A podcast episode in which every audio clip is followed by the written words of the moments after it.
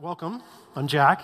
If you didn't know that, it's good to see uh, new faces or faces I haven't seen for a while this morning. And uh, this morning, we are uh, going in a, we're in a series right now called Invitation to Wholeness. If, you're, if you've been here or haven't been here, where we're considering God's invitation to participate in the life to which God has called us.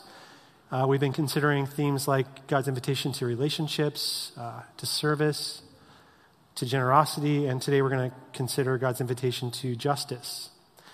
Really important and uh, invitation uh, subject on my heart and many of yours. And we're going to use a text from the Gospel of Luke this morning. Uh, it's Jesus' first sermon, so to speak, and we're going to talk about that in a moment. But let's go ahead and read this together. Um, this is Luke chapter 4, verses 16 to 21.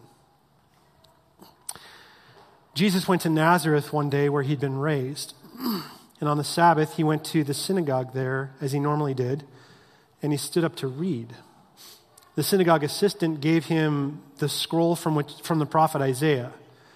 He unrolled the scroll and found the place where it was written The Spirit of the Lord is upon me, because the Lord has anointed me. He sent me to preach good news to the poor, to proclaim release to the prisoners, and recovery of sight to the blind, to liberate the oppressed and to proclaim the year of the Lord's favor. And then he rolled up the scroll and gave it back to the synagogue assistant, and he sat down. And every eye of the synagogue was fixed on him. And he began to explain to them Today, this scripture has been fulfilled just as you heard it. This is God's word to us. Well, as we consider and think about this um, this theme of justice, I think it's important to sort of name the elephant in the room, so to speak. Go and put that up, Andrew. It's, it's really the only slide that requires a punchline, so there you go. Okay. Um, which is as we come to, there you go. There's your joke for the day.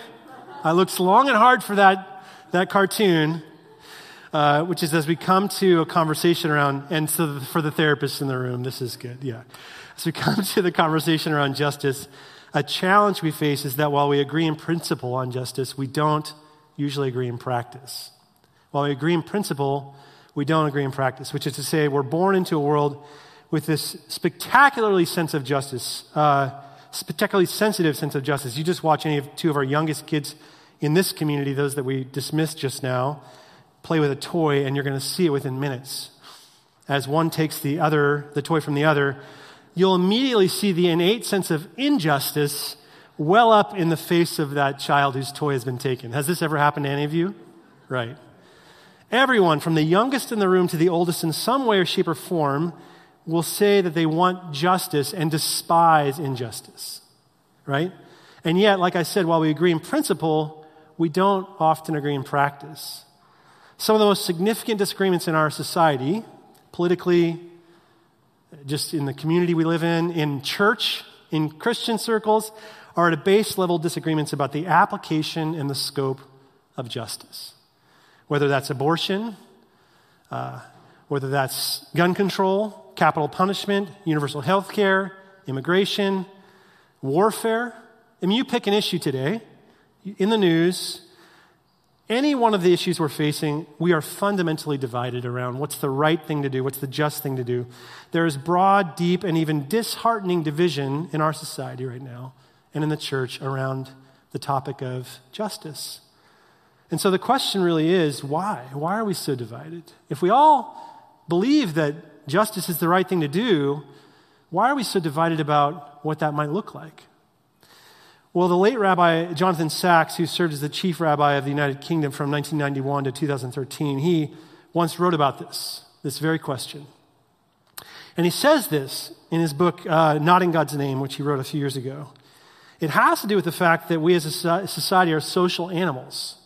We form groups. We are tribal beings at very, our very core. We're divided into different nations, languages, cultures, and codes. And these are the basis, these form the basis of our identity.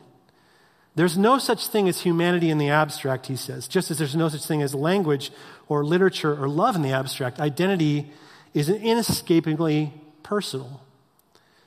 And this is what he says leads to injustice and division. The world is divided into an us and them. That's how the world is us and them. Do you, and do you hear what he's saying? He's saying that we are polarized around the work of justice because, in essence, we don't know how to fundamentally ask the right questions about justice. We are really good as a society, as individuals, as communities at identifying categories of justice, uh, making bold statements about justice on social media platforms, even splitting off into us and them movements that are justice focused. But we're not very good at asking deep questions about justice specifically of ourselves, but specifically with those we might disagree deeply with. Like, how, when's the last time you sat down with, maybe it was Thanksgiving, with someone who you deeply disagree with and talked about an issue of justice and listened to them and asked the questions what informs your view? Why do you think that way? When's the last time you did that? I can't remember the last time I did that. Questions like, what kind of world do you want to live in? Or what's, what's, what response do you really think we should have to this issue? Or if you could put yourself in the shoes of the victim or the perpetrator, what response would you hope for? Or what might healing actually look like around this issue? If we could imagine healing, what would healing look like? Or what might my work or your work or our work together for healing look like? Those are the kinds of questions that lead toward justice, and we often don't ask them. We're afraid to.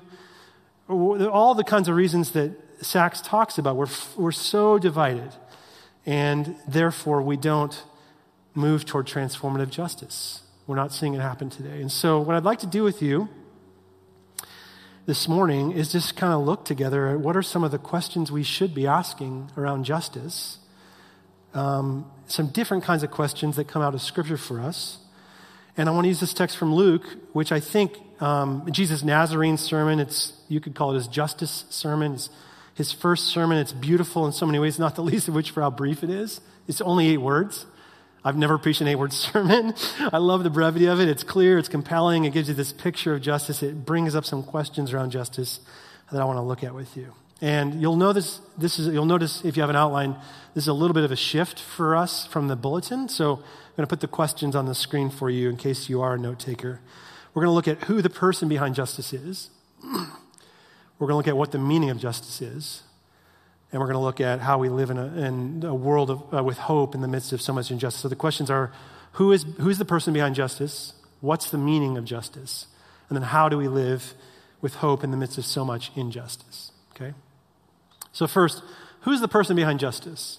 Um, Jesus, as, as Jesus, as Luke tells us, enters the synagogue in Nazareth, his hometown, and uh, he stands up to take part in the service of worship, kind of like a liturgist would do. He's given a scroll to read from, which happened to be the scroll of Isaiah.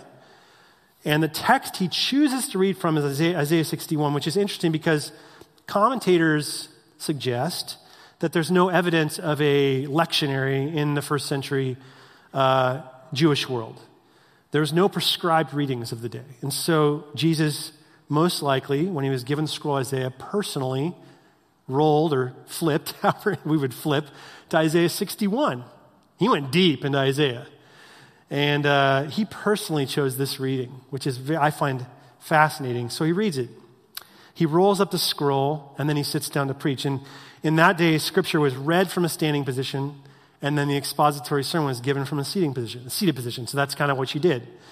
And his sermon, like I said, was just eight words. Verse 21 Today, this scripture is fulfilled in your hearing. That's it. That's Jesus' first sermon. Now, what's important about that, other than it's really short, is that this word fulfilled is a very significant word in the New Testament. Um, it's a word that the Gospels and the, the letters of Paul frequently use to describe the life and the work and the ministry of Jesus specifically as he relates to the Old Testament. You, you find it all over the Gospels. And it's a word picture. It's actually a word that means to fill up to the top or to the brim, like you would fill a cup of coffee. We have coffee, by the way. Fill a cup of coffee up to the top, or maybe a bathtub with water. You fill it to the brim.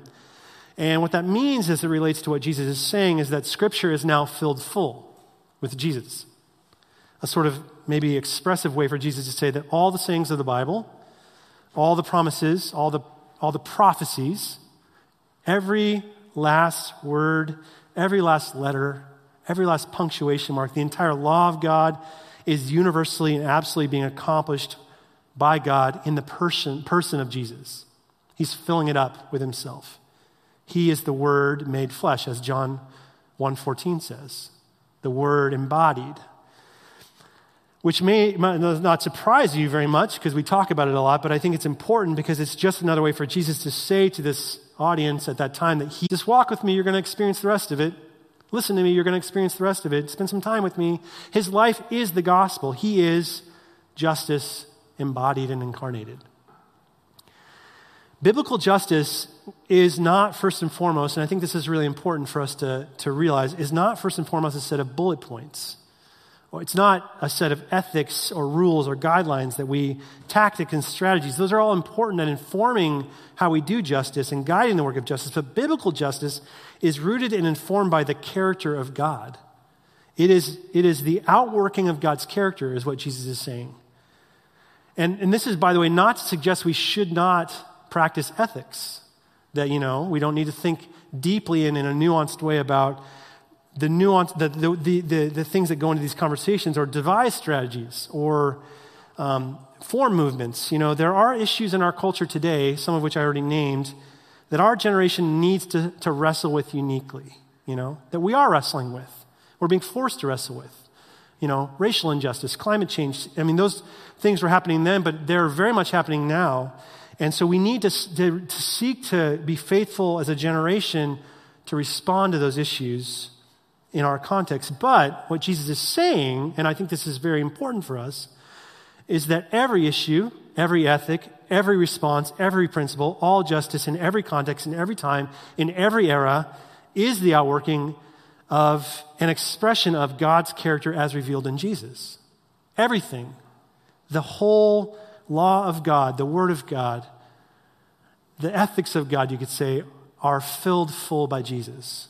And so the question is when we come to who is the person behind justice, is really a question about how does Jesus embody the character of God as a person, as he relates to people, as he relates to individuals, as he relates to communities.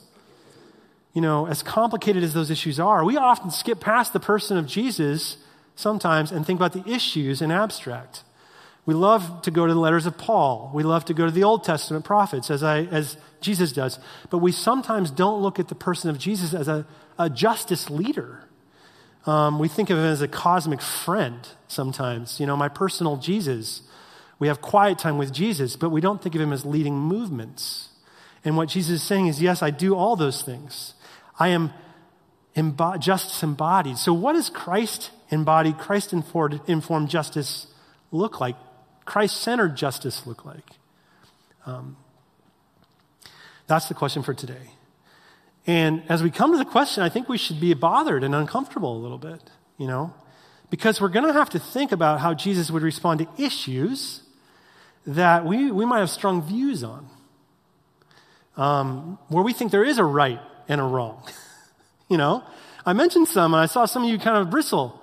You know, gun control being one of them. We think, we know we, there's a right and there's a wrong. And it's affecting people because we stand on the wrong or the right side. And we feel absolutely settled and convicted on issues like that. Um, where our view might be informed, and we have, to, we have to wrestle with where is our view being informed by? Is our view being formed by our culture and our position in our culture more than Jesus? We have to acknowledge that it's possible on some issues. I'm not saying necessarily gun control. I picked that one out of a hat, but we have to acknowledge that sometimes our issue, it's possible as human beings in the 21st century, as very finite human beings, not God, that sometimes our view is not God's view. And our response to issues might not be God's response or intended response. I think one of the most instructive examples of this, uh, how this happens, is in God, the Gospel of John, in chapter 8 of John. You know this story where a group of men, Pharisees and legal experts, who, by the way, were not the bad guys. I think we've, we've pigeonholed them as the bad guys in this story. Oh, yeah, they're the ones who wanted to get Jesus. But you know what? They're deeply religious. They are deeply concerned and committed about and committed to justice. That was their job in the world at the time. And so it's in that commitment to justice they bring this woman who they believe was being unjust to Jesus, and they say to her, they caught her She actually, one Bible says she was taken in the act of adultery, I think is a, a better way to describe it. Um, they bring her to Jesus because she, in their mind, has been unjust. She's broken the law. And they say to her, they put her in the middle of their group, which I think is interesting. Um, and they say, Teacher, in the law, Moses commanded us to stone a woman like this. What do you say? What's the just thing to do? Right? And of course, you'll remember what Jesus does. He first bends down and he writes something in the dirt, a move that has really confounded scholars and interpreters and is another sermon. So I'm not going to talk about that. But because they continue to question him, he's, he's bending down there and then he stands.